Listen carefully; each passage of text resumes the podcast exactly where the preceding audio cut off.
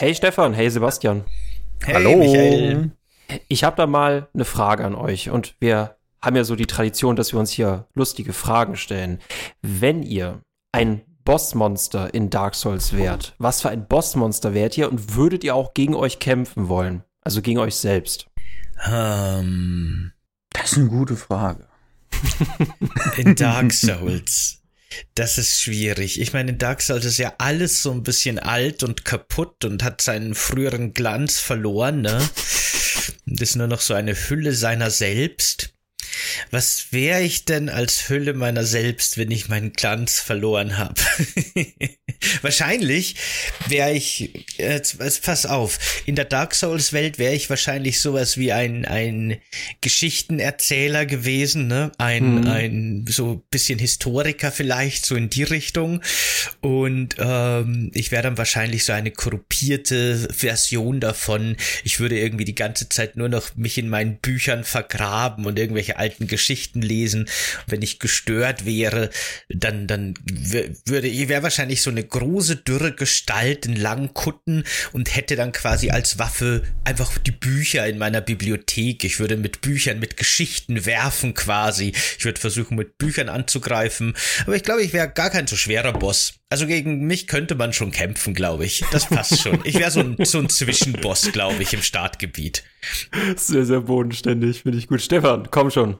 Das erste, woran ich da denken muss, ist Logan aus Dark Souls 1. Das passt einfach so perfekt.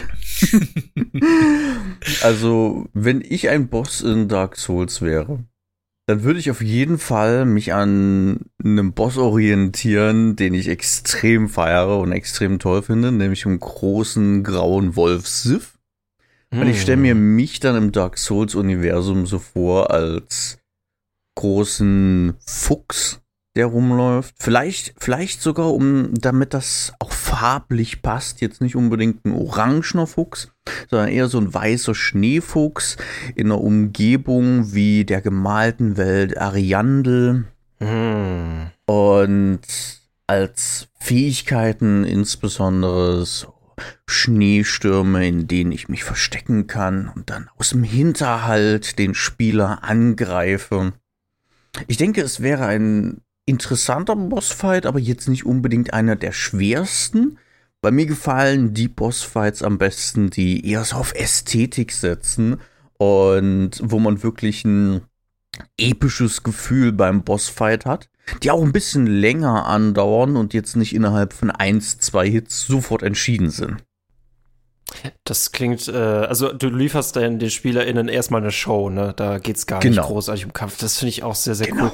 Ihr habt euch jetzt beide entschieden, sehr, sehr, sehr, also bodenständige Bosse zu sein. Gut, dann bin ich einfach jetzt äh, der, der einer der schwierigsten. Und ich glaube, ich wäre einfach ein, eine, eine, eine Schlange. Genau, ich wäre Snake aus Snake, wisst ihr, aus dem Handyspiel. Wenn man mir den Kopf abschlägt, wachse ich einfach weiter. Oder nein, pass auf, ich wäre so eine Hydra, genau so eine Hydra-Geschichte. Nicht, dass meine Köpfe nachwachsen, aber für jedes Mal, dass du mir etwas abtrennst, wächst etwas nach. Und dann irgendwann dann überflute ich oder überschlängle ich die ganze Spielwelt. Das finde ich irgendwie geil. Das klingt hm. auch nach einem coolen Konzept. Boah, ich glaube, ich glaub, man muss am, am, Anfang rausfinden, wie man mich umbringen kann, weil äh, wenn man das nicht tut, dann wird es halt immer schwieriger. Aber was hat die Hydra-Schlange mit dir zu tun jetzt? Ja, ich wäre diese Schlange, weißt du, bei der, der du hast ja diesen Hydra-Effekt bei der Hydra, wenn du einen Kopf Ach abschlägst, so. wächst ein Kopf nach. Und wenn ich jetzt die Snake wäre, wenn du mir irgendwas abschlägst, würde einfach irgendein Teil von mir nachwachsen. Aber das ist jetzt keine Metapher für dich persönlich Nein. oder sowas. Nein. Einfach nur ein cooler das Boss. Okay, gut, gut. Okay. Ich bin die ganze Zeit am überlegen, was für eine Metapher das sein könnte. Ja, ich immer auch. Als ewig weiter wachsendes Ding, keine Ahnung, keine Ahnung. Ja. Das ist ja das, was mir um neun Uhr morgens einfällt, während wir hier aufnehmen. und damit, äh, ja, willkommen zu CCG, willkommen zu Dark Souls und willkommen erstmal zu äh, Stefan Fuchs. Hi, äh, sehr, sehr cool, dass du da bist. Stell dich kurz vor. Hallo, gerne. Also ich bin Stefan Fuchs, YouTuber und Twitch-Streamer und ich spezialisiere mich insbesondere auf Dark Souls, auf Lore von Spielen, die ein bisschen düsterer sind und insbesondere auch schwierig herauszufinden. Ich bin der Meinung, dass insbesondere die Dark Souls-Spiele sehr darunter leiden, dass so unzugänglich sind. Dass die meisten Leute wirklich Probleme haben, in die Spiele reinzukommen und diese fantastische Geschichte hinter den Spielen zu erleben. Und da will ich einfach helfen, damit halt auch Leute, die zum Beispiel Elden Ring durchgespielt haben und sich danach dachten, ja, was habe ich eigentlich gesehen? Dass die ein bisschen eine Erklärung bekommen und noch tiefer in die Welt eintauchen können. Super cool, super, super cool. Äh, was mich tatsächlich zu einer nächsten Frage bringt, bevor wir uns in dieses unser aller Liebe beziehungsweise unser aller Leid begeben. Ähm, das ist jetzt interessant. Welchen für Dark Souls passenden Kuchen habt ihr mitgebracht? Denn da habe ich mich ehrlich gesagt auch schwer getan, bis mir etwas sehr Kreatives eingefallen ist. Wer möchte zuerst, Stefan? Ich kann auch zuerst anfangen. Ja. Ich wollte jetzt mal den Vortritt lassen, aber ich habe mich entschieden für einen mehrschichtigen Schokoladenkuchen. Mhm. Dunkle Schokolade, natürlich wegen Dark Souls, Dark Chocolate. Ah, mhm. Und mein Kuchen besteht aus mehreren Schichten. Und genauso sehe ich auch die Dark Souls-Reihe. Die ist nicht einfach nur eine schwere Spielereihe, wo man extrem lange braucht, um sich da reinzufuchsen und äh, das Spiel irgendwie dann durchzuspielen, bis man es irgendwann gemeistert hat. Du hast halt die Schicht schwere Endgegner, dann hast du die Schicht versteckte Gegenstände, dann hast du die Schicht versteckte Lore. Und mit jeder einzelnen Schicht, die du nach und nach abträgst, erfährst du mehr über das Universum. Und genauso ist mein Kuchen auch. Wie lange hast du dafür gebraucht, um darauf zu kommen? Ungefähr zehn Minuten beim Bäcker. oh, oh, nicht schlecht. Okay, okay, ja, ich finde ich, find ich gut. Ich war ein bisschen unkreativ beim Kuchen, muss ich ehrlich sagen. Ich back ja an sich sehr gerne, aber hier habe ich mich für einen Kuchen vom Bäcker entschieden. Äh, ja, nee, Sebastian, total ich, super und legitim. Genau, das wollte ich nämlich auch sagen. Sebastian, ich könnte dir sagen, dass du das auf jeden Fall einer der auch gut, sehr, sehr guten Begründungen, die wir ja hatten, also nicht einer der schlechtesten. Oh, ähm, äh, Sebastian, ja, ich habe mir im Vorfeld viel Gedanken gemacht, wie immer, äh, welchen Kuchen ich passend zu Dark Souls wählen könnte. Und während ich so drüber nachgedacht habe, ist mir so aufgefallen, dass das jede Woche dasselbe ist. Jede Woche sitze ich vor dem Podcast da und überlege, welchen Kuchen könnte man nehmen, welcher passt denn? Und dann reden wir über den Kuchen und ich esse ihn im Podcast und dann ist er einfach weg und dann geht alles wieder von vorne los. Immer und immer wieder diese Kuchenauswahl und diese Gedanken zum Kuchen und dann wird der Kuchen gegessen und dann kommt schon wieder die, der Gedanke zum nächsten Kuchen und das hat mich so fertig gemacht, dass ich es einfach nicht geschafft habe, mir einen Kuchen zu holen und jetzt sitze ich hier einfach heute als kuchenlose Hülle vom Mikrofon. Oder anders gesagt, du hast die Zeitschleife cool. durchbrochen. Ha, ja, vielleicht. Nee, ich glaube, ich bin eher jetzt so dieser erste NPC, der in Dark Souls am Lagerfeuer sitzt, der schon aufgegeben hat und nur noch darauf wartet, dass er aushüllt. Das bin ich heute. Finde ich cool. Der Kuchen went hollow. Genau. Das ist äh, ein Metakuchen. Aber ich muss sagen, ich habe auch einen Metakuchen mitgebracht, weil ich finde auch geschmacklich, also das mit Dark Schokolade, das finde ich ganz gut, aber geschmacklich lässt sich Dark Souls echt sch schwer treffen. Und deswegen habe ich auf einem Teller zehn Nägel, Eisennägel liegen, aber dazu passend ein Glas Milch. Ah ja, damit man sie besser runterspülen genau, kann. Genau, genau. Wer kennt es nicht? Mega. Äh, Finde ich, find ich ein schönes äh, Sortiment. Das sollten wir so in unserem Dark Souls Café anbieten. Äh, ich glaube, dann hm. sind meine Nägel der, der Nachtisch zum Nachtisch zum Nachtisch. Genau, du, mit dir hat man, äh, Sebastian, so ein bisschen die philosophische Runde, ne? hm. ja. Sehr, sehr cool. Und damit äh, zu Dark Souls, das 2010 äh, äh, erschienen ist, das du mitgebracht hast, Stefan. Mh, hm, und das ja eigentlich gar kein richtiger Spielename mehr ist, sondern eigentlich ein gesamtes Genre. Ähm, ja, warum bringst du uns Dark Souls mit? Ich denke, Dark Souls ist eine der Spielereien, die wirklich am interessantesten irgendwo mitgestaltet ist und jetzt nicht äh, einfach nur was die Hintergrundgeschichte der einzelnen Spiele angeht, sondern das ganze Genre für sich. Weil Dark Souls bietet so viel Story, so viel Geschichte, so viele Geheimnisse aber die meisten Spieler trauen sich an die Spiele gar nicht ran, weil sie denken, nee, das ist mir bestimmt zu schwer und da habe ich bestimmt keine Chance und da werde ich keinen Spaß mit haben. Aber das Interessante ist, es gab schon immer Easy Modes in Souls-like Spielen und man muss ihn nur finden. Im Prinzip das ganze, die ganze Geschichte ringsrum, dass die Dark Souls-Spiele extrem schwer sind, ist in meinen Augen schon irgendwo richtig, aber genauso wie alles andere in den Souls-Spielen sehr, sehr facettenreich. Also das Spiel ist nicht immer schwer. Du kannst es dir auch sehr, sehr, sehr einfach machen. Das ist, da schwingt so ein bisschen diese Easy-Mode-Diskussion mit, die wir beide mal hatten. Ich denke mal, dass sie heute auch aufkommen wird. Auch bestimmt, das ist ja mit dem Thema eng verbunden. Auf jeden Fall. Ich finde der, der Schwierigkeitsgrad, den du ansprichst, ist ja wirklich auch was, das war ja, als damals Dark Souls rauskam, so das Thema, das Alleinstellungsmerkmal von diesem Spiel. Und ja, genau. äh, obwohl es ja davor Demon Souls schon gab und Dark Souls fühlt sich ja wirklich an wie ein Reimagining von Demon Souls eigentlich, das schon einige Jahre vorher kam, äh, flog das noch so ein bisschen unterm Radar der meisten durch. Und Dark Souls hatte ich das Gefühl, hat es dann irgendwie so ein bisschen in den Mainstream geschafft. Und das finde ich echt ganz spannend, weil ähm, es ist wirklich einfach, glaube ich, genau in die richtige Zeit hinein released worden, das Spiel, weil ich kann mich erinnern, dass damals gerade so diese Casual-Debatte ganz groß war, so diese Casualisierung der Videospiele, alles wird leichter, Spiele fangen an, sich fast schon automatisch zu spielen und man guckt nur noch zu. Das war damals gerade auch von Ubisoft und EA angetrieben, ganz stark, aber auch die Wii war da gerade auf ihrem Höhepunkt. Nix gegen die Wii, ich habe die selber zu Hause und finde die ganz toll, aber das war halt quasi wirklich so eine mainstreamige Casual-Konsole, ne? Und damals hat das so diese Core-Gamer, die so echte Herausforderungen, echte Videospiele wollten, äh, hat das halt so ein bisschen abgeschreckt alles. Und genau da ist eben Dark Souls, finde ich, so perfekt reingekrätscht und hat gesagt, hier, guck mal Leute, wir haben noch so ein richtiges Spiel für euch, eine echte, echte Herausforderung, echtes Abenteuer, echtes Gameplay, eure Eingaben zählen, es ist nicht einfach nur eine Taste gedrückt halten und das Spiel passiert von alleine hier habt ihr noch wirklich Gameplay. Und da, ob zufällig oder gewollt, ich weiß es nicht, hat das Spiel, glaube ich, wirklich einfach so ein Bedürfnis erfüllt, das gerade so im AAA-Bereich zu der Zeit quasi nicht mehr existent war. Dem würde ich ehrlich gesagt nur teilweise zustimmen. Ich meine, auf jeden Fall, ja, das, die Spiele sind immer einfacher geworden und ähm, die Herausforderung hat dann irgendwann gefehlt. Aber ich denke, den Durchbruch in den Mainstream hatte Dark Souls noch nicht geschafft. Also in meinen Augen ist Demon's Souls eher so ein wirklich absoluter Geheimtipp gewesen. Niemand hatte das auf dem Schirm, niemand kannte das Studio und demzufolge war das Spiel auch relativ unbekannt.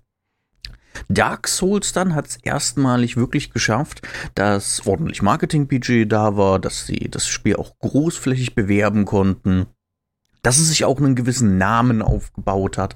Aber ich würde selbst Dark Souls Insbesondere auch deswegen, weil die Leute schon fast Angst vor dem Spiel hatten, weil es ja so schwer sein sollte. Also ich kann mich erinnern, damals, wo ich zum ersten Mal Dark Souls gekauft habe, da haben mir sowohl meine Freunde als auch die Verkäufer im Laden direkt davon abgeraten und gesagt, du weißt schon, das soll extrem schwer sein. Also nicht nur schwer, sondern richtig schwer. Und interessante Verkaufsstrategie. Finde ich auch. Ja, ja. sehr interessante Verkaufsstrategie. Aber ich muss auch gestehen, ich habe es in einem Mediamarkt gekauft. Da kann man jetzt nicht so die intensive Gaming-Beratung erwarten. Und ich denke, den Sprung ins Mainstream hat das Franchise erst durch Elden Ring geschafft. Bei Mainstream ist bei mir nicht nur ein kleiner Teil interessierter Leute, die, die, die wirklich die Herausforderungen suchen, sondern wirklich die große, breite Masse an Spielern. Und ich glaube nicht, dass das schon bei Dark Souls auch nur angekratzt wurde.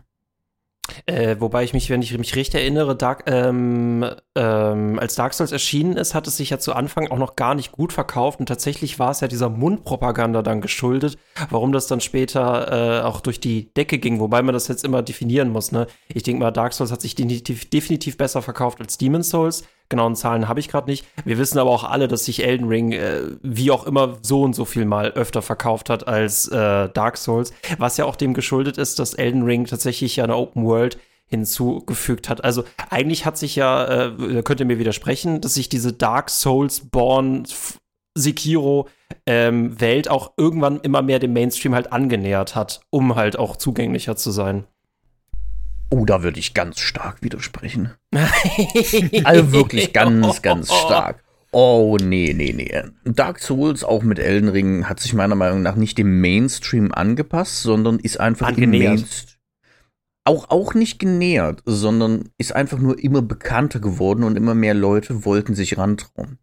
Und ich kann falsch liegen.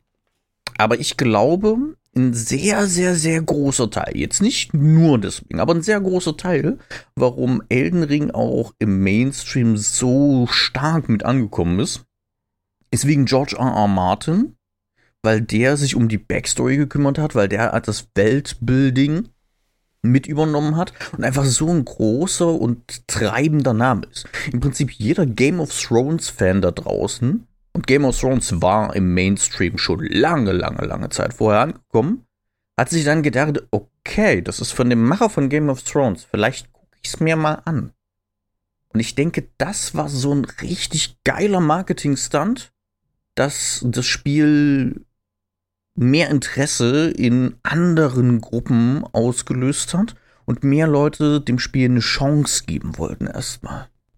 Der mm. Hype im Vorfeld war ja auch wirklich bei Elden Ring unfassbar gigantisch. Ich hatte wirklich die Befürchtung, dass das Spiel so ein bisschen overhyped wird und dass dann sehr, sehr viele Spieler, die sich das Spiel holen und nicht so genau wissen, auf was sie sich da einholen, äh, äh, was, auf was sie sich da einlassen, äh, super enttäuscht werden, super überrannt werden, einfach von diesem halt eben nicht super zugänglichen Dark Souls ähm, Mechaniken. Und tatsächlich war es ja auch so, dass man dann wirklich auch viel Feedback gehört hat von Leuten, die überhaupt nicht verstanden verstanden haben, was los ist, die überhaupt nicht verstanden haben, was es mit dem Spiel eigentlich auf sich hat und was das soll und was der ganze Hype soll, weil es halt sehr unkonventionell ist, gerade wenn man aus einem, aus einem ja, unter Anführungsstrichen Casual-Bereich kommt, ne? wenn man jetzt wirklich nur so die ganz großen äh, Kinoreifen äh, Supertitel gespielt hat. Aber im Großen und Ganzen ist es doch recht gut angekommen. Ich glaube, sehr viele Spieler, auch wenn sie ihre erste Erfahrung war, haben da gut reingefunden. Und da würde ich mich halt schon zustimmen, dass gerade eben Elden Ring den Einstieg schon sehr viel leichter gemacht hat als zum Beispiel ein Demon Souls und ein Dark Souls. Zum einen durch die offene Welt, weil man viel mehr Möglichkeiten hat zum Erkunden, zum Grinden und zum ne, bessere Ausrüstung finden und so weiter. Aber tatsächlich gibt's ja auch in Elden Ring Tutorial. Das ist ja total crazy. Also ich meine, das gab's ja in Dark Souls 1 auch ein bisschen, aber da wird einem schon durch Texteinblendungen noch mal viel mehr erklärt, nicht nur durch so komische, äh, kryptische äh, Nachrichten auf dem Boden wie im ersten. Das wurde schon ein bisschen angepasst. Ich habe übrigens nebenbei mal kurz nachgeguckt aus Interesse. Das erste Dark Souls hat sich drei Millionen Mal verkauft, die Prepared Prepare to Die Edition dann noch mal knapp drei Millionen. Also das hat, war schon ziemlich erfolgreich, kann man sagen. Ja. Mhm. Aber das nur nebenbei. Ja, genau. Also ich sehe das schon auch so, dass da ein bisschen eine Annäherung gekommen ist an den Mainstream. Aber trotzdem ist es natürlich ein Spiel, das sehr anders funktioniert als andere Spiele und die Einstiegshürde ist definitiv gegeben. Äh, auch bei, bei Elden Ring noch. Die sind da schon ihrer Formel recht treu geblieben. Denke ich definitiv auch. Äh, bevor wir dann, äh, äh, das hatte ich mich nämlich gefragt, reden wir über Dark Souls 1 oder eigentlich über das gesamte Franchise? Äh, das so viel schwer zu, zu trennen immer, ne? Schwer zu trennen, richtig schwer zu trennen. Genau, ja. äh, lasst uns den Anfang äh, nur mit Dark Souls erstmal machen, äh, aber was natürlich spannend ist, das äh, im, ähm, äh, in Bezug aufeinander zu sehen. Äh, Dark Souls war für mich auch mein erstes äh, äh From Software Spiel und äh, ich muss ehrlich sagen, ich habe auch relativ schnell aufgegeben. Zunächst und habe dann äh, längere Zeit gebraucht, um wieder reinzufinden. Wie war das bei euch? Eure also allererste Spielstunde. Mhm. Also bei mir war die allererste Spielstunde ein, ein kleines bisschen länger. Ähm, ich glaube, ich habe insgesamt zehn Stunden oder so durchgehalten und habe halt wirklich versucht, alles zu erkunden und erstmal ähm, alles anzugucken, ohne die Bosse zu fighten dass ich quasi, wenn ich einen Boss gefunden habe, mir gedacht habe, oh, der sieht interessant aus, den guckst du dir später an, aber erstmal erkundest du alles, was es so in der Welt gibt, um dir einen Überblick zu verschaffen. Falsche Herangehensweise. Weiß ich jetzt, aber wusste ich damals nicht. Und ähm, ich habe das Spiel lustigerweise zweimal in die Ecke geschmissen und erst zwei, drei Monate später wieder angeguckt. Das erste Mal war beim Ziegendämon. Der hat mich so angenervt und den ging gar nichts mehr. Dann habe ich irgendwann nach einem Monat oder zwei Monaten später das Spiel wieder angefangen, habe nochmal von vorne angefangen und dachte mir, okay, jetzt gehst du besonnen vor und äh, analysierst jeden einzelnen Gegner. Und dann war ich bei dem untoten Drachen äh, in der Kanalisation, kurz vor Schandstadt. Und der der war dann wirklich, äh, da konntest du nicht mehr einfach drauf losrennen und gegen den einfach fighten und üben und Smooth-Set auswendig lernen, um den irgendwie zu besiegen. Du musstest halt wirklich strategisch vorgehen und von Weitem dir den angucken und eine Schwäche in seiner gesamten Vorgehensweise finden. Und das hatte ich damals noch nicht verinnerlicht. Und Deswegen habe ich da dann Frust bekommen und das Spiel in die Ecke geschmissen. Aber wo ich dann den untoten Drachen besiegt hatte, da war es dann, da war so der letzte Groschen gefallen, sag ich mal. Dann, dann hatte das Spiel mich einfach gepackt, weil der droppt ja auch eine sehr nice Waffe, die einerseits sehr stark ist, andererseits auch sehr lore-lastig ist und da war ich dann Feuer und Flamme. Wie, wie war das bei dir, Sebastian? Äh, der, der Anfang war bei mir, der Einstieg war bei mir eigentlich echt ganz lustig. Äh, das Spiel hat sich ein Freund von mir gekauft, bei dem waren wir zu der Zeit eigentlich immer so jedes Wochenende zu dritt, zu viert und haben da irgendwie so, so äh, Gaming-Sessions gemacht mit ganz viel Pudding und Kuchen, witzigerweise. Passt ganz gut. Was? Okay. und äh, da saßen wir dann am Wochenende wieder und er hat sich Dark Souls geholt und wir haben alle so gesagt, so, uh, das soll ja so super schwer sein und voll cool und das schauen wir uns an. Und dann hat er eben so das Tutorial gemacht, also dieses Asylum, dieses Undead Asylum, das so ein bisschen der Tutorial-Bereich ist und wir haben alle begeistert zugeguckt und haben uns noch so gedacht, nachdem wir mal verstanden haben, dass man dem Dämon beim ersten Mal nicht unbedingt bekämpfen muss, haben uns noch so gedacht, na so schwer ist es ja gar nicht, das geht ja, das ist ja total cool. Und dann kommt man eben in die, den Hub im Grunde der Dark Souls Welt, so dieses erste richtige Leuchtfeuer in der offenen Welt. Und was wir aber damals nicht wussten, ist, dass es von da aus gleich mal drei Wege Wege gibt, die in unterschiedliche Areale führen. Man sollte den Weg nehmen, am besten der in die, in die Untotenburg führt. Das ist so das erste richtige Areal. Aber wir haben den Weg einfach nicht gefunden. Den einzigen Weg, den wir gefunden haben, war der, der in die Krypta führt, wo die unsterblichen Skelette sind. Und wir dachten, das ist jetzt der. Weg, den wir nehmen müssen. Und dann haben wir halt quasi gegen das erste Skelett gekämpft und es war super mächtig, kaum zu besiegen. Und wenn wir es doch geschafft haben, hat es ungefähr zwei XP gebracht oder so, also eine lächerlich niedrige Zahl. Und dann haben wir so gesagt, na, wir haben ja gehört, das Spiel ist schwer, ne? Das wird schon so stimmen. Und dann haben wir halt abwechselnd abwechselnd, immer wenn einer gestorben ist, den Controller weitergegeben. Zu dritt waren wir, glaube ich, haben uns komplett die Zähne an diesen Skeletten ausgebissen und Strategien entwickelt, wie man gegen die Skelette kämpft und waren schon ziemlich effektiv gegen die Skelette zu kämpfen. Und obwohl die so wenig Erfahrungspunkte geben, was ja noch zusätzlich so gemein ist, haben wir uns unsere ersten Level da wirklich super hart ergrindet und dann irgendwann, ich weiß nicht wie, durch blödes Rumblödeln quasi durch Rumrollen, hat dann einer von uns den Weg in die, in die, in die Burg Burg gefunden, den man eigentlich gegen, gehen soll. Und plötzlich, da wir uns wirklich an den Skeletten schon so hoch trainiert haben, war die Burg so easy und die Gegner waren so leicht. Und äh, wir haben uns da wirklich hardcore, wirklich stundenlang, also wirklich stundenlang, ähm, so an den Skeletten total komplett die Zähne ausgebissen, aber dafür auch wirklich gut trainiert. Und dann war der Einstieg für uns eigentlich wirklich relativ easy, muss ich sagen. Und äh, genau, dann haben wir das ein paar Wochenenden gespielt. Wir sind nicht mal aus dem ersten Gebiet aus der Burg rausgekommen, aber ich habe gewusst, das muss ich unbedingt mir auch selber privat kaufen und habe ich auch gemacht. Und ähm, ja, genau dann bin ich, so bin ich dann eigentlich ganz gut in das Spiel reingekommen. Meine erst, mein erster Frustmoment war tatsächlich erst, also so richtiger Frustmoment, wo ich dann auch das Spiel für zwei Wochen mal hab liegen lassen, war erst bei Ornstein und Smaug viel später im Spiel. Bis dahin hat's eigentlich immer einigermaßen geklappt oder zumindest habe ich nie die Motivation verloren. Natürlich bin ich ständig gestorben, eh klar, aber das war eigentlich ganz positiv bei mir, ja. Ich musste bei deiner Erzählung gerade echt an diese WoW-Folge von South Park denken. so statt bisschen. Wildschwein nur Skelette, genau. ja, genau. Genau, so ein bisschen. Und bei dir, Michael? Hat, hat, was ist also, deine ja, Dark gut, Souls das war ja, Geschichte? das war ja die, die Kurzversion. Ähm, ich habe tatsächlich den ersten Boss geschafft und wurde dann von diesem Drachen gekillt. Und das empfand ich als so äh, unbefriedigend, warum ich jetzt umgebracht werde, als ich gemerkt habe, dass selbst eigentlich die Bestrafung in diesem Spiel eigentlich eine Belohnung ist, weil ich muss ja aus meinen Fehlern lernen. Ne? Das ist ja ein Spiel, das mich ernst nimmt. Und äh, da war ich, glaube ich, da hatte ich nicht, nicht das richtige Mindset. Und vor kurzem habe ich mir dann gesagt, nee, komm, du fängst jetzt wieder mit Dark Souls an. Und ähm, da habe ich diesem Drachen ausgewichen und dann habe ich zwei weitere Bosse gelegt und jetzt bin ich mittlerweile bei diesem Schmetterling-Boss. Ich mag dieses Spiel. Ich mag dieses Spiel, dass es mir auch mal wirklich eine Herausforderung gibt. Ich habe auch so leichte Death Stranding-Vibes. Ich glaube, ich musste erst Death Stranding spielen, um Dark Souls zu verstehen. Also, dass man, dass es in Spielen nicht immer um Spaß geht, sondern auch um Herausforderungen. Das Einzige, was ich an Dark Souls bis heute nicht verstehe, ist, dass wenn ich beispielsweise einem Boss sterbe, warum ich dann den gesamten Weg wieder zum Boss laufen muss. Das empfinde ich wirklich als Bestrafung und das empfinde ich als überflüssig. Hm. Wie seht ihr das? Ja, also, äh, das äh, finde ich auch teilweise zumindest als ein bisschen frustrierend und nervig, weil man will natürlich gleich wieder in den Boss, ne? Man will den Rematch mit Rematch-Knopf haben eigentlich.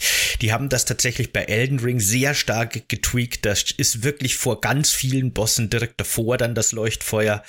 Aber da war Dark Souls halt noch ein bisschen da war der Weg halt zum Boss schon Teil des ganzen Abenteuers, Teil des Bosses. Und äh, dass man dann diese Wege so auswendig lernt, die Gegnerpositionierung auswendig lernt und dann so durchrusht irgendwann und genau weiß, wie man wen schnell tötet, da, da kommt dann auch so ein cooler Flow raus. Da fühlt man sich irgendwie wie Mittelalter John Wick, der da irgendwie sich durchmetzelt. Das hat schon auch was Cooles, aber ich verstehe, dass das auch frustrierend ist, finde ich zumindest. Ja, kann ich verstehen. Ich verstehe auch, dass es sehr frustrierend ist, äh, insbesondere wenn man so in das ganze Abenteuer, in, das, in die Dark Souls-Spiele erstmal eintaucht. Aber ich muss ganz ehrlich sagen, ich habe es eher als was Positives immer wahrgenommen. Und zwar aus dem Grund, äh, ich bin grundsätzlich ja ein sehr emotionaler Mensch und wenn ich in einem Bossfight sterbe, insbesondere wenn ich sterbe, kurz bevor der Boss gelegt worden wäre, er nur noch zwei Lebenspunkte und besiegt mich. Dann bin ich erstmal sauer, dann bin ich erstmal wild und äh, denk mir so, oh, ich direkt wieder reingehen und fighten und jetzt zeige ich es dem erstmal so richtig. Und ich denke, wenn das in Dark Souls 1 schon so gewesen wäre, dass man direkt vor dem Boss wieder auftaucht und dann direkt reingeht, es hätte mir persönlich eher geschadet, in dem Sinne, weil ich dann gar nicht drüber nachgedacht hätte, was ist denn jetzt eigentlich passiert? Warum bin ich gestorben? Was habe ich falsch gemacht? Sondern direkt mit exakt derselben Strategie wieder reingehen, nochmal probieren, nochmal sterben. Und ohne auch nur eine Sekunde zu haben, um drüber nachzudenken, was jetzt eigentlich da Sache war, dann sofort wieder reingehen, wieder dasselbe machen, wieder sterben ich denke, das wäre dem eher nachträglich gewesen. Und dadurch, dass es bei den meisten Bossen wirklich einen relativ langen Weg gibt, den man erstmal wieder auf sich nehmen muss und wo man wirklich auch auswendig lernen muss, hier an den Gegnern kann ich vorbeilaufen, hier ist es besser, den Gegner auszuschalten, bevor ich weitergehe. Das, das hat mir dann nach einer Weile wirklich eher so die Momente gegeben, diese wichtige Zeit, um zu reflektieren, okay, Vielleicht ist es doch keine so gute Idee, gegen diesen mega riesigen, heftigen Tankdrachen in den Nahkampf zu gehen. Vielleicht lieber erstmal von weitem gucken, weil, wie, wie du so schön gesagt hast, Daneros, ähm, es fühlt sich so ein bisschen an wie eine Strafe, diesen ganzen Weg nochmal gehen zu müssen. Und das will man ja vermeiden. Deswegen ist man beim nächsten Mal nochmal deutlich vorsichtiger hm. ist vielleicht eher so ein bisschen passiv, anstatt wieder wild reinzurennen und draufzuschlagen. Und äh, das ist genau das, was du bei den meisten Bossen brauchst. Erstmal passiv bleiben, erstmal defensiv, bisschen zurückbleiben, gucken, was ist das Moveset von den Gegnern, wie gehen die vor und eine Lücke in der Abwehr suchen. Mega interessante Betrachtungsweise. Ja gut, stimmt, ne? Dann gehst du auch in jedes, jeden Kampf auch besonnener rein und nicht, äh, weil du ja diese, diesen Komfort hast, ach, ich kämpfe jetzt einfach 800 Mal gegen diesen Gegner, ne? Und äh, hier musst genau. du halt genau. bedenken, dann musst du halt immer noch diese Strafe draufzahlen oder so. Und da vielleicht kommst du auch runter, ne, in dem Sinne, dass du nicht mit sofort mit dieser Aggressivität reingehst. Das finde ich eine sehr interessante Betrachtungsweise. Ich finde es trotzdem irgendwann nervig, weil ich manchmal denke, ich habe meine Lektion längst gelernt und ich bin nur aufgrund eines dummen Fehlers ausgeschieden und dann muss ich schon wieder diesen Weg antreten. Die ersten ja. paar Mal empfinde ich das auch noch äh, als vernünftig. Irgendwann finde ich es nervig. Aber dann lass uns in der Mitte treffen. das ist auf jeden Fall eine, eine sehr kluge Herangehensweise an Dark Souls Bosse und wahrscheinlich auch so der Königsweg, wie man die Spiele am besten spielt. Aber ich muss ehrlich sagen, von Dark Souls 1, das mein erstes Souls-Spiel war, bis hin jetzt zu, zu Elden Ring und alles dazwischen, war meine Herangehensweise genau das, was du als Negativbeispiel genannt hast. ich renn wieder rein und mach genau das Gleiche. Und ich mach so lange genau das Gleiche, bis ich damit gewinne und Schluss. Meine Figur ist auf eine, auf eine gewisse Strategie geskillt. Meine Ausrüstung ist auf eine gewisse Strategie optimiert. Mit der Strategie schaffe ich jetzt auch den Boss und fertig. auch wenn ich mhm. teilweise weiß, okay, bei dem Boss sollte ich jetzt die Rüstung ausziehen, sollte ich jetzt was leichteres machen, eine schnellere Waffe. Das ist so ein bisschen, ich weiß nicht genau, ich bin da so stur und denk mir, nein, meine Figur ist so, wie sie ist und mit dieser Figur und nicht mit einem Degen und nicht mit einer leichten Stoffhose, sondern mit dieser Figur schaffe ich jetzt diesen Boss und Schluss. und so quäl ich mich dann teilweise durch manche Bosse. Bis jetzt aber immer letztendlich erfolgreich. Da mache ich mir halt selber, das ist fast so wie der eigene Challenge, die ich mir da auferlege. Dass mein meistens in der Regel, manchmal spiele ich auch gern Magier, aber in der Regel spiele ich gerne so super schwere, gepanzerte, langsame Schildkröten und dass die jeden Boss schaffen. Ich glaube, äh, Sif, der, der Schuppenlose, ist wirklich, glaube ich, so ziemlich der einzige Boss, wo ich gesagt habe, okay, gut, offensichtlich will das Spiel, dass ich jetzt hier wirklich mal von meiner äh, super tanky Draufhausstrategie abweiche. Da habe ich es dann auch gemacht, aber ansonsten versuche ich wirklich immer äh, mit meiner gleichen Strategie durchs ganze Spiel zu kommen. Geht auch. Ja, das ist auch was, was ich an Souls-Likes so sehr liebe. Du kannst das Spiel spielen, wie du willst. Es ist komplett egal. Du kannst als Magier durchspielen, du kannst als Dieb durchspielen, als tankige Schildkröte das Spiel lässt dir so viel Freiheiten und du kannst jeden Boss auf jede erdenkliche Art und Weise besiegen. Nur manche Vorgehensweisen sind halt einfacher als andere. Ich stelle mir das vor. auf jeden Fall. Das bleibt ja mhm. alles so, wie es ist. Genau. ja. Aber was ich mich dann frage, warum bist du dann, also wenn das offenbar die falsche Vorgehensweise war und dieser eine Wolf hat sich davon abgebracht, aber wie erklärst du dir dann, wenn es die falsche Vorgehensweise bei den anderen Bossen war? Wie bist du dann da, wie ist es dann trotzdem dir gelungen? Also, ähm, äh, also der Drache ist es, der Schuppenlose. Der Sith ist der so, Wolf mh. und der ah. Seth oder so ähnlich ist oh der Gott. Drache. Mhm, Die heißen alle gleich. Mhm. Ja, genau. Aber mhm. äh, wie es mir letztendlich gelungen ist, im Endeffekt schon auch weil man halt passiv den Boss lernt und weil ich halt mein Timing besser hinkriege und weil ich weiß, wann mache ich jetzt die Rolle, wann kann ich eine Angriffskombo starten, wie viel Ausdauer sollte ich mir aufheben äh, in meinem Angriffsfenster, damit ich danach wieder in Sicherheit komme und so weiter. Na, das ist halt so dieser Lerneffekt und natürlich auch ganz viel Glück letztendlich. und ja. Sturheit. Ja, das auf jeden Fall. Das ist notwendig für die Strategie. Was ich äh, auch immer hm. sehr, sehr schön fand an den Bossen in Dark Souls. Ähm, in der Anfangszeit, das war ja wie so ein wilder Westen. Niemand wusste Bescheid, niemand kannte sich aus und jeder hatte so seine eigene Meinung zu den Bossen von Dark Souls und wie die besiegt werden sollen im Idealfall. Und da ist ein Boss, der mir ganz besonders im Kopf geblieben ist, der riesengroße Eisenritter in Sens Festung. Der war nämlich in der Anfangszeit, und da reden wir jetzt wirklich hier von Monaten, so, so aufgebaut, dass selbst die meisten Gaming-Magazine gesagt haben, der Boss ist unschlagbar, unbesiegbar. Man muss einen Trick anwenden, damit der Boss stolpert und in den Tod fällt, aber man kann ihn nicht ganz normal besiegen wie jeden anderen Boss, dass man die Lebenspunkte einfach nur abzieht. Ich kannte diesen Trick nicht. Ich habe den ganz normal besiegt und dachte mir so, was liest du da? Und es war aber über Monate hinweg einfach überall zu lesen, der unbesiegbare Boss, den du austricksen musst, wo der Glitch quasi zur Lösung gehört.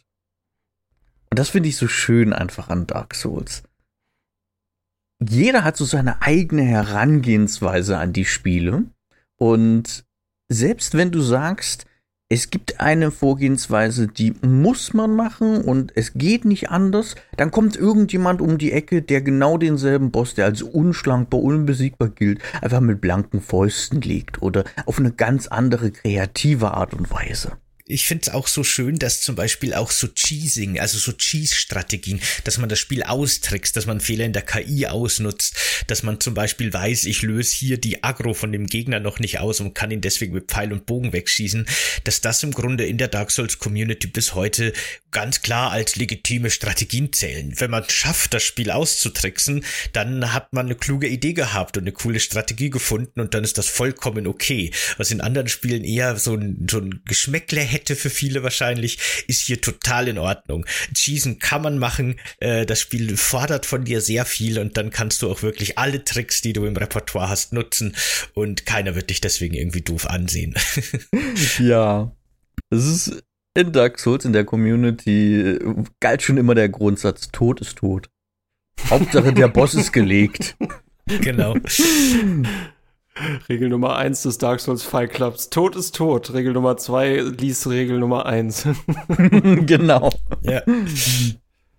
Ich, ich muss sagen, ähm, was ich an Dark Souls ja ziemlich beeindruckend finde, beziehungsweise an den From Software-Spielen allgemein, gerade auch in Elden Ring, Stefan, wir haben da ja äh, zusammen auch für GameStar äh, ähm, mehrere Artikel drüber geschrieben, über diese Lore, die ja sehr, sehr verschachtelt ist, sehr versteckt. Das ist ja so ein bisschen was Archäologisches. Und das ist für mich persönlich, ich mag diese Kämpfe, muss ich sagen, aber ich mag auch vor allem diese verschachtelte Lore, die man sich so Stück für Stück zusammensetzen muss. Und auch dafür könnte ich mir manchmal für mich selber einen Easy-Mode vorstellen, dass ich einfach nur durch die Welt straxeln kann, um halt diese ganzen Dokumente zu lesen lesen oder ich wühle mich halt durch Wikipedia. Aber das ist für mich irgendwie so, das ist für mich abseits der Herausforderung, ist es für mich der, äh, der, die wirkliche Belohnung, äh, immer ein Stück nach dem anderen zu bekommen, um diese Welt immer besser zu verstehen.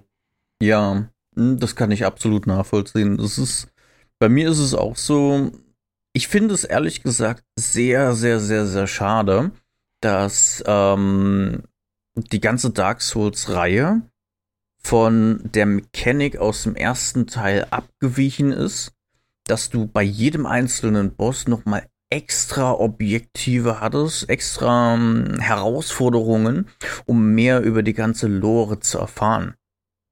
Das finde ich sehr, sehr, sehr schade, dass sie das rausgenommen haben, weil das ist auch für mich so das, das Kernding, was mich antreibt, auch noch die letzte versteckte Waffe zu finden, die letzte schwer erreichbare Ausrüstungsgegenstände zu farmen.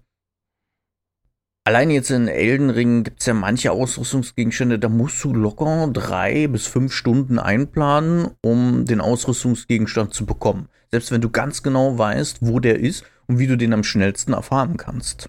Ähm, deswegen, ich erinnere mich nur, wir haben über die Fingermaiden berichtet, wir haben über die Drachen berichtet und äh, ich hatte dich auch tatsächlich mal für Spieltipps gefragt, was so die düstersten äh, Geheimnisse in Dark Souls sind. Und ehrlich gesagt, äh, du, wir mussten ja wirklich schon aussortieren, weil wirklich alles in diesem Spiel irgendwie verstörend, unheimlich Definitiv, oder ja. absolut furchtbar ist. Also ganz, ganz tolle äh, Kindergeschichten zum Einschlafen. ja. Aber irgendwo, ich sage jetzt nicht, dass Kinder Dark Souls spielen sollten, aber irgendwo ist es ja auch was Erbauliches, weil es gibt diese ganzen schrecklichen ähm, Geschehnisse im Dark Souls-Universum. Aber die Moral der Geschichte ist ja immer, egal wie schlimm und schrecklich der Drache auch sein mag, egal wie unschaffbar der auch wirkt, wenn du dich ransetzt, du schaffst ihn. Irgendwann überkommst du quasi jede Herausforderung. Das ist so die Moral von Dark Souls. Und die finde ich eigentlich echt nicht bad.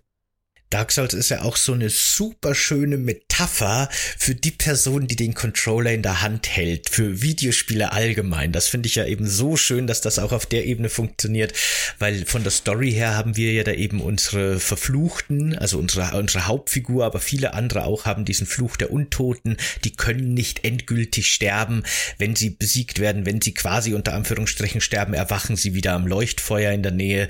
Und äh, ihre Quest endet quasi im Grunde entweder wenn sie aufgeben oder wenn sie ihre Hürden überwinden. Und äh, das einzige, die einzige Möglichkeit, wie so ein Untoter wirklich scheitern kann, also wirklich versagt, ist, wenn er aufhört, es zu versuchen. Und das wird ja dann in der Welt von Dark Souls auch so dargestellt, dass die schon langsam zu Hüllen werden. Also keine echten Menschen mehr, sondern eher so zombieartige Kreaturen, die einfach keinen Antrieb mehr haben, die einfach nicht mehr weitermachen. Das einzige, der einzige Fail State ist das nicht mehr weiter versuchen. Und genau das trifft ja quasi auf uns alle zu, die wir Dark Souls spielen. Die einzige Möglichkeit, wie wir wirklich äh, scheitern können, ist, wenn wir aufhören, das Spiel zu spielen. Wenn wir einfach weitermachen, werden wir irgendwann diese Hindernisse durchbrechen, wird es irgendwann weitergehen. Die wahre Gefahr, der war, also der, der, das wahre Game Over ist eigentlich wirklich dieses Aufgeben. Ähm, mhm. Das finde ich auch eine, eine schöne Verbindung zwischen Spielfigur und Spieler in dem Fall, weil der Tod da auch so in der Lore drin ist und wir befinden uns als Spieler und als Spielerin in der gleichen Situation im Grunde wie dieser wie dieser, wie diese Hauptfigur und äh, ne, das mag ich ganz gerne auch. Das finde ich auch extrem schön und äh, ein kleiner Fun Fact. Ähm, ganz, ganz, ganz am Anfang, wo Dark Souls frisch rausgekommen ist, gab es auch ein Interview mit den Lead-Designern von Dark Souls 1.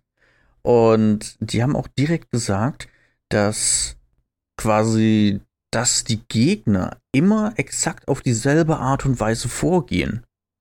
Soll quasi genau diesen Punkt, den du gerade erwähnt hast, nochmal unterstreichen. Nämlich, wenn du aufhörst zu versuchen, wenn du aufhörst, neue Sachen auszuprobieren, wirst du zur Hülle. Und die Hülle macht immer exakt das Gleiche, immer exakt dieselbe Vorgehensweise, ohne zu reflektieren, ohne anzupassen, ohne zu überlegen, wie komme ich jetzt an dem Spieler quasi vorbei. Deswegen kann man die auch so wunderbar abfarmen. Weil wenn du einmal eine Vorgehensweise herausgefunden hast, wie du gegen eine Hülle vorgehen kannst, dann macht die dasselbe immer und immer und immer wieder. Und das finde ich auch so interessant, dass, dass selbst dieses Grundkonzept des Erforschens, des Erkundens, selbst bei der Gestaltung der Gegner mit berücksichtigt wurde.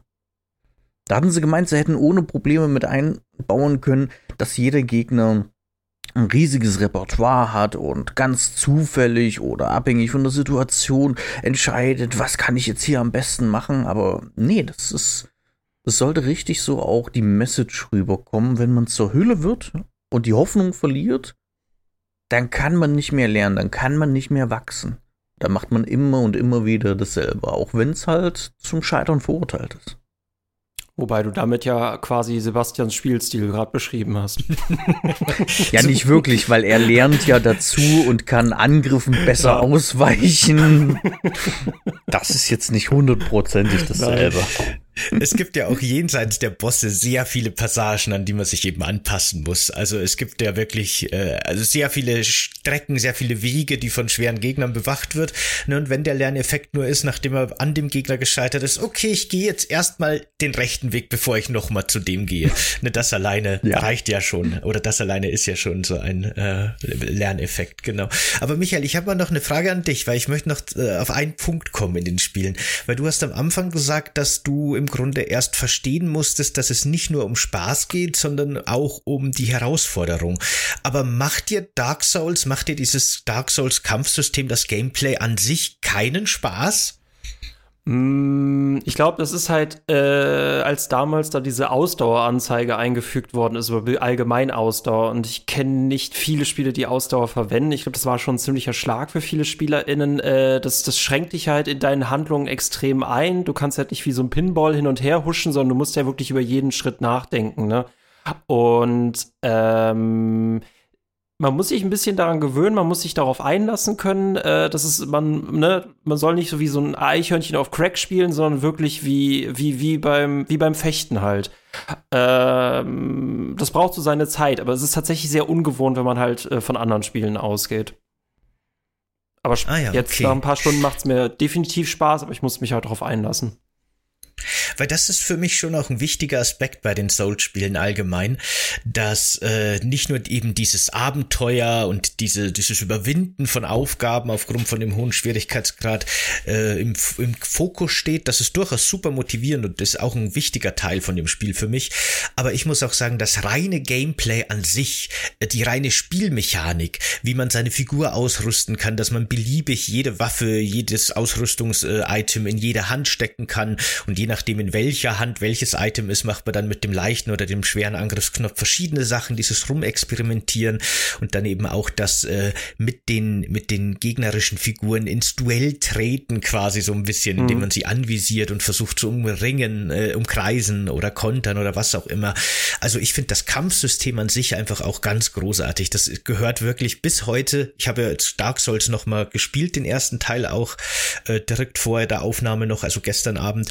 Und bis heute finde ich das einfach wirklich ein super geniales Kampfsystem, das mir auch einfach wirklich super viel Spaß macht. Also auch alleine das Kämpfen an sich macht mir super viel Spaß. Da brauche ich noch gar nicht irgendwelche Erkundungen und irgendwelche Erfolge. Das kommt noch obendrein.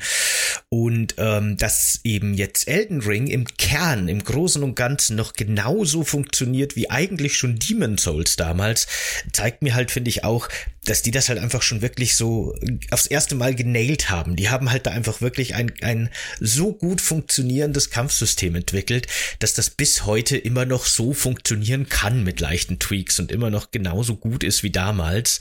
Und das ist für mich auch eine ganz große Faszination in, in den Souls-Spielen. Das kann ich eigentlich auch nur, nur so unterstützen mit. Das Kampfsystem, es macht einfach nur Spaß. Finde ich jetzt.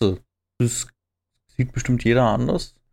Oder, oder jeder hat eine eigene Betrachtungsweise drauf, aber das Kampfsystem, das gibt mir persönlich als Spieler so das Gefühl, dass ich den Charakter wirklich steuern kann. Dass es nicht einfach nur ein Spiel ist, wo ich zwei, drei Befehle habe, wie in Super Mario, dass ich einfach nur hüpfen kann oder boxen kann, sondern es gibt so viele unterschiedliche Funktionen, die der Charakter einfach vollführen kann. Vom Ausweichrolle machen bis hin zu speziellen Angriffen, die nur mit ganz besonderen Waffen funktionieren. Ich meine, jede Waffe hat irgendwo ein eigenes Moveset. Es ist schwierig, selbst in derselben Waffenkategorie, wie zum Beispiel Großhämmer oder Großschwerter, zwei Waffen zu finden, die sich wirklich exakt gleich anfühlen, weil jede Waffe einzigartig ist und es einem ermöglicht, den Spielcharakter auf eine unterschiedliche Art und Weise zu bewegen und sich anders in den Spielcharakter einzuführen. Das ist, das ist einfach schön, finde ich. So, so rein aus Entdeckerperspektive heraus finde ich das einfach grandios. Ja, ich finde auch diese einfach direkte Steuerung, die man in dem Spiel hat, eben auch so großartig, weil halt wirklich deine Eingaben exakt über das entscheiden, was passiert.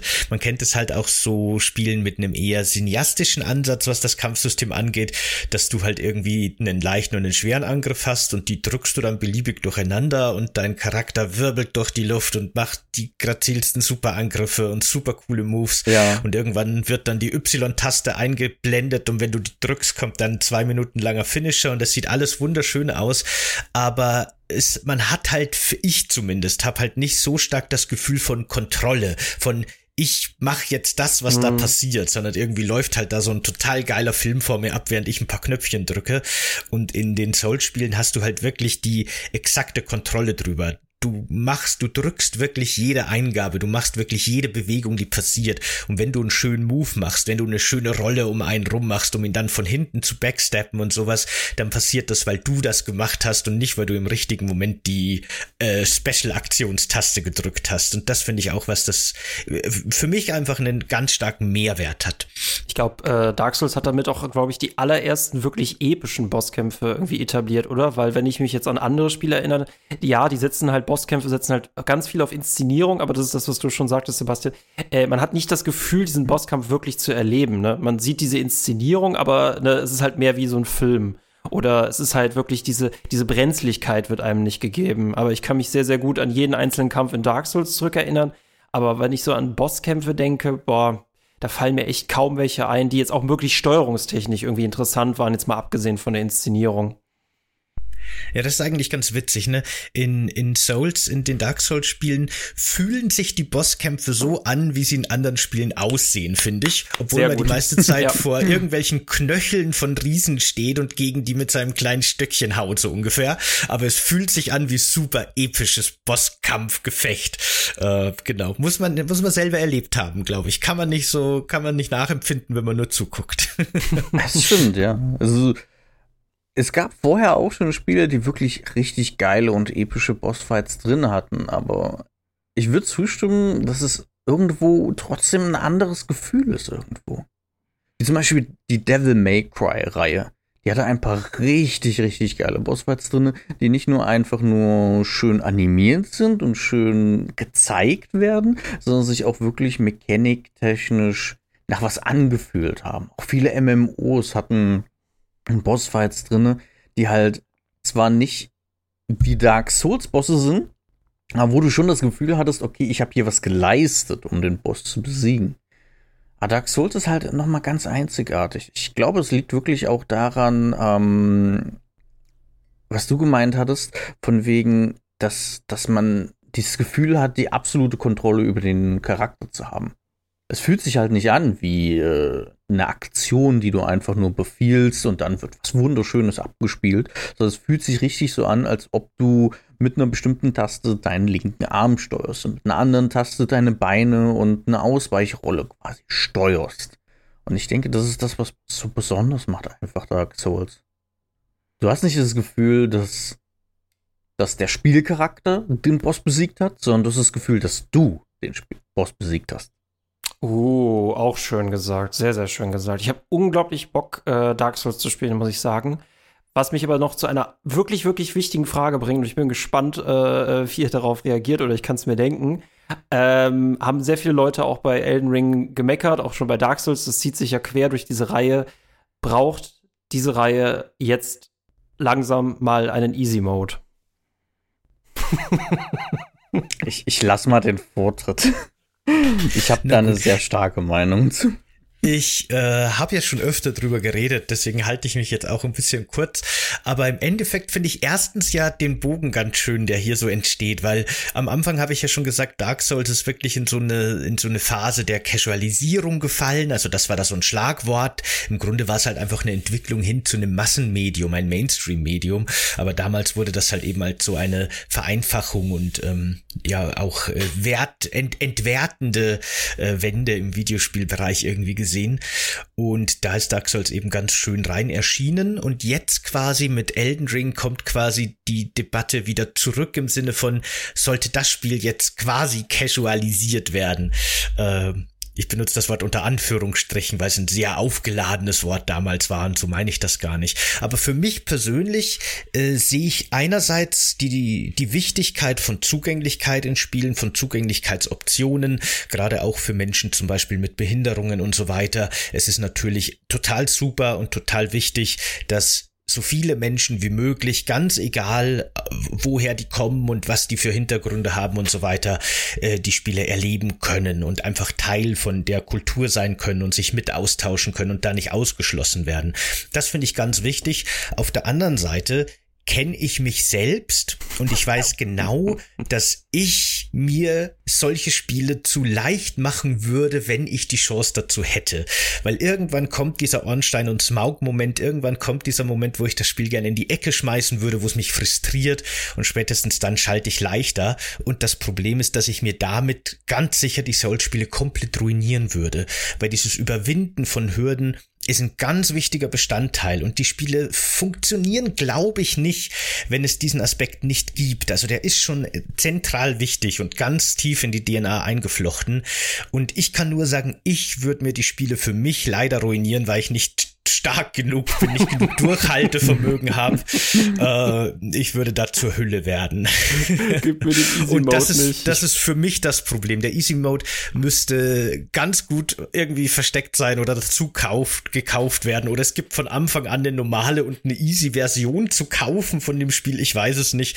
Aber wenn der einfach verfügbar wäre, würde ich mir die Spiele ruinieren. Deswegen habe ich da, fällt es mir schwer, äh, das gut zu finden.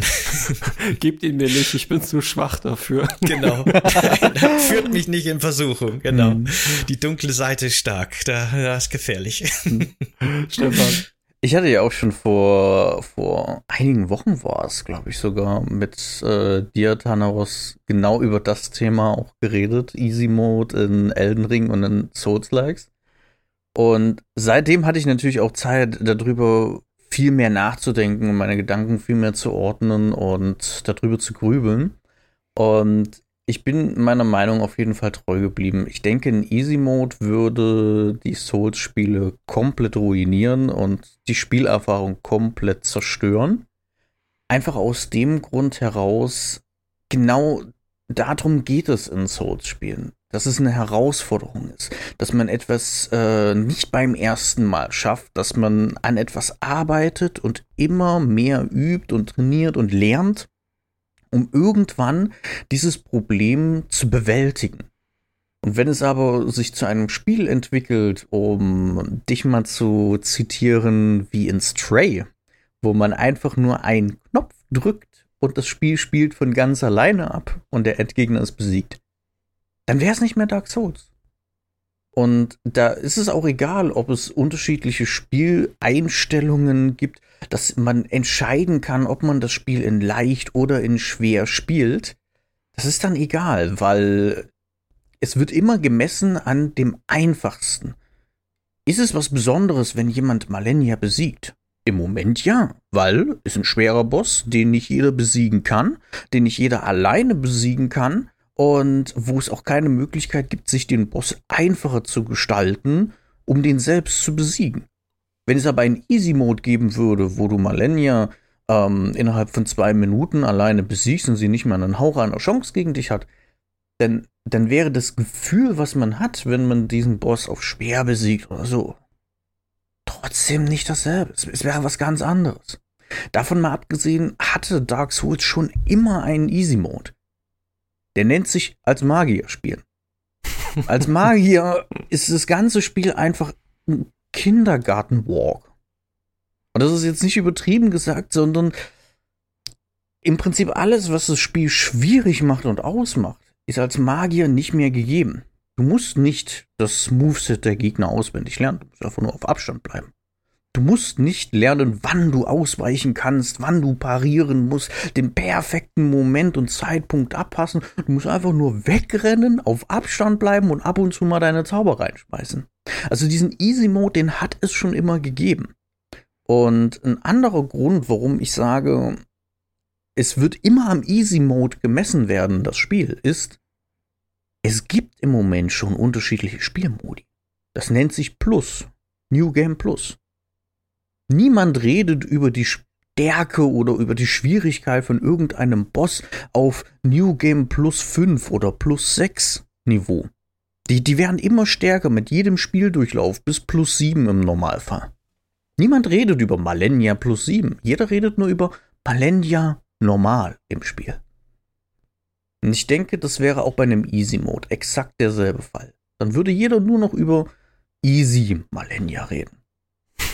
Und alles, was darüber hinausgeht, ist dann nur noch für die, in Anführungszeichen, paar Idioten, die sich eine besondere Herausforderung suchen und ähm, bisschen masochistische Ader haben. Äh, Finde ich, find ich sehr, sehr gut, dass du da deiner Meinung treu geblieben bist. Ich verstehe das Kunstwerk dahinter. Man würde es ja auch quasi dadurch zerstören, würde man es zu einfach machen.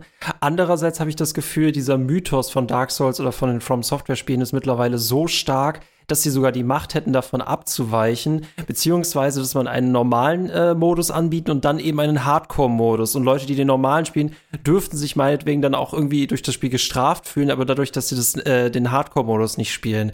Andererseits, eure Erfahrung, würde es einen Hardcore-Modus geben, also würde man dazwischen trennen, wäre ja noch viel krasser, weil ihr absichtlich auf den Easy-Mode verzichtet hättet. Das spielt da für mich so rein. Ich weiß, dass es den Easy-Mode von Anfang an nicht hätte geben dürfen, sonst hätte das auch alles nicht funktioniert, aber sie hätten mittlerweile die Macht, ihn einzuführen, ohne dass sich was ändert, zumal äh, es immer noch unterscheidet werden kann, machst du Millennia jetzt auf Hardcore oder auf Normal. Die Leute können sich auch trotzdem Cheats äh, ähm, einstellen und damit Millennia besiegen, damit zerstören sie ja quasi diese Aura auch. Nur damit hätte dann From Software beispielsweise dann den Knopf drauf und nicht irgendwelche CheaterInnen. Mm, Nee, das sehe ich, das sehe ich gar nicht so. Ganz ehrlich, ähm, nur weil es Leute gibt, die cheaten und dadurch Malenia besiegen, heißt es ja nicht, dass es die breite Masse an Spielern betrifft. Wenn, wenn es eine Möglichkeit geben würde, sich den Fight einfach auf easy zu schalten, ähm, ich glaube, die meisten würden dann nach zehn Niederlagen oder so das einfach leichter schalten und dann versuchen, an dem Boss weiterzukommen und würden gar nicht versuchen, an sich selbst zu arbeiten und so das Hindernis zu überkommen. Und das mit den Cheats, ist, das hat es halt schon immer gegeben, weißt du? Und nur weil sich irgendjemand unbesiegbar macht, das heißt ja nicht, dass das dann die Masse an Spielern irgendwie beeinträchtigt. Was ich auch definitiv daraus rausnehme. Äh, man muss sagen, From Software ist wirklich sehr, sehr hartnäckig, was das angeht. Also gewissermaßen auch sehr stur. Was ich daraus ziehe, ist, From Software sollte definitiv Horrorspiele entwickeln, weil die wiederum ja bei vielen anderen EntwicklerInnen immer äh, ähm, Mainstreamer, Casualer weniger unheimlich werden und würde From Software ein Horrorspiel machen, die würden sich da nicht reinreden lassen. Deswegen die Hartnäckigkeit für den Punkt äh, finde ich sehr, sehr vielversprechend. Da bin ich sehr, sehr gespannt. Würde ich auf jeden Fall kaufen. Ja, ich, auch. Auf jeden Fall spielen.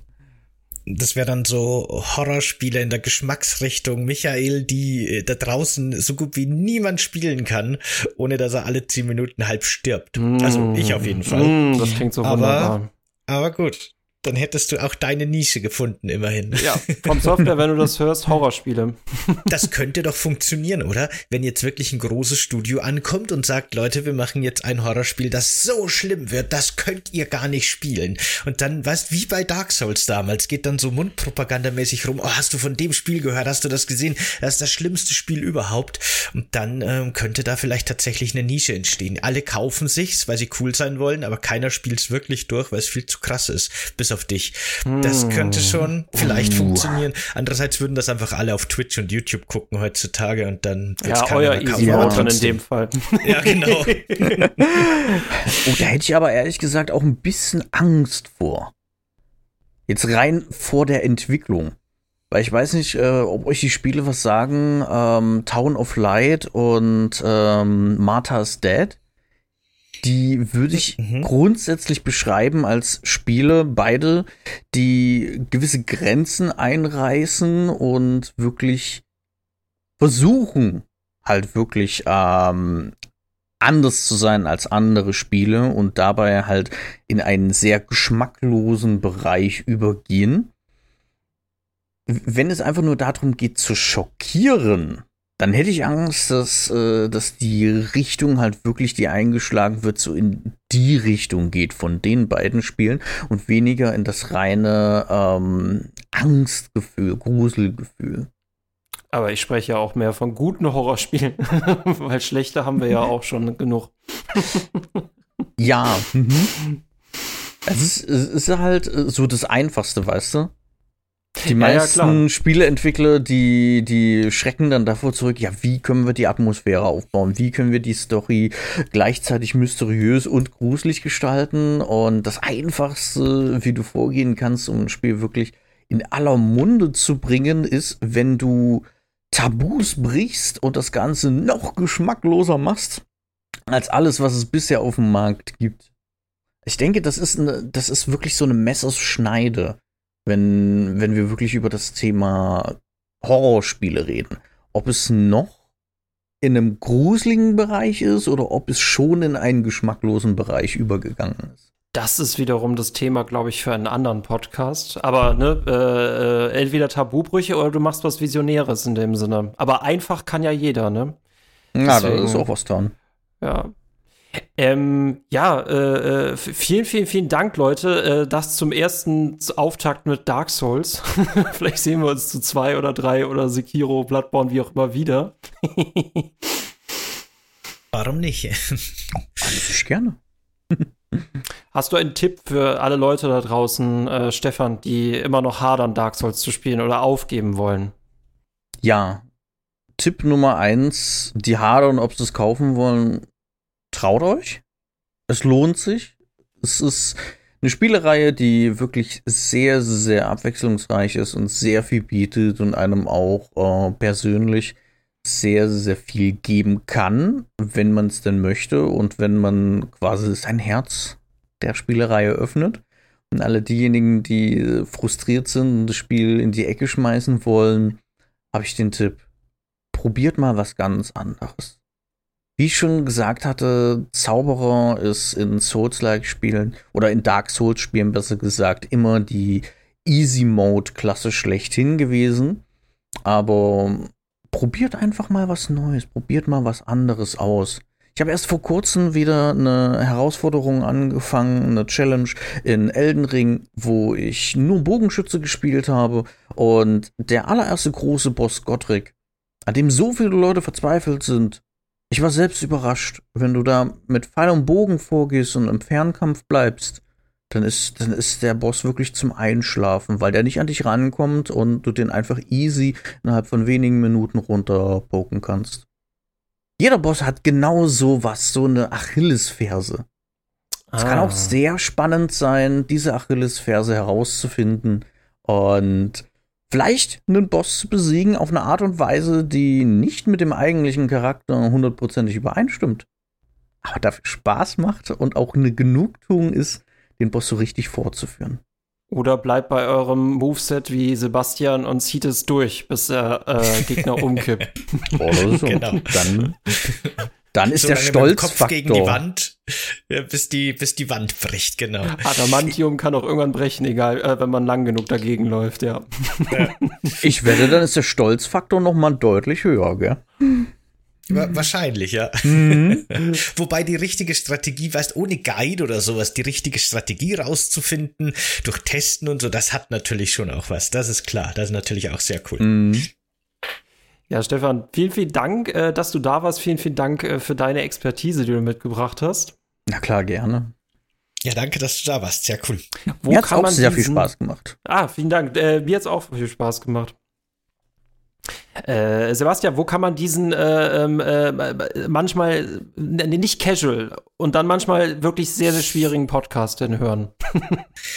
diesen, ich wollte fast den gleichen Gag machen, aber ich mache jetzt einfach trotzdem. Diesen Podcast ohne Easy-Modus kann man sowohl auf YouTube hören, Schrägstrich sehen. Dort könnt ihr uns natürlich gerne ein Like und ein Abo da lassen und gerne auch die Glocke aktivieren. Dann werdet ihr informiert, wann neue Folgen online gehen. Denn neben unseren Sonntagsfolgen gibt's ja immer wieder mal auch so kleine Bonusfolgen, die wir mit einstreuen. Da lohnt es sich auf jeden Fall öfter vorbeizuschauen. Ihr könnt uns auch gerne in die Kommentare schreiben, was ihr für Dark Souls Erfahrungen hattet. Äh, findet ihr die gut? Findet ihr die frustrierend? Traut ihr euch nicht so recht dran oder seid ihr voll der Souls Pro? Äh, schreibt uns das gerne in die Kommentare, genauso wie euren absoluten Hassgegner, Hassboss. Der würde mich auch sehr interessieren. Und ihr könnt den Podcast natürlich aber auch über den RSS-Feed auf jeder möglichen App da draußen, die Podcasts abspielen kann, hören. Genauso wie auf Spotify. Auch dort freuen wir uns natürlich sehr über positive Bewertungen und Kommentare. Und wenn ihr euch uns mitteilen wollt, könnt ihr gerne auch auf dem Discord vorbeischauen. Also das gilt natürlich auch für unsere YouTube-ZuschauerInnen, aber ihr habt ja eh die Kommentare. Alle anderen können auch gerne in den Discord kommen. Link dazu findet ihr in der Infobox beziehungsweise den Show Notes und auch dort äh, lesen wir gerne, was ihr uns zu sagen habt. Vielen Dank fürs dabei sein, vielen Dank fürs Zuhören und bis zum nächsten Mal. Macht's gut. Ciao. Ciao. Ciao. Ich glaube, Fans von Dark Souls 1 braucht man nicht mal sagen, dass es wichtig ist, die Glocke zu läuten.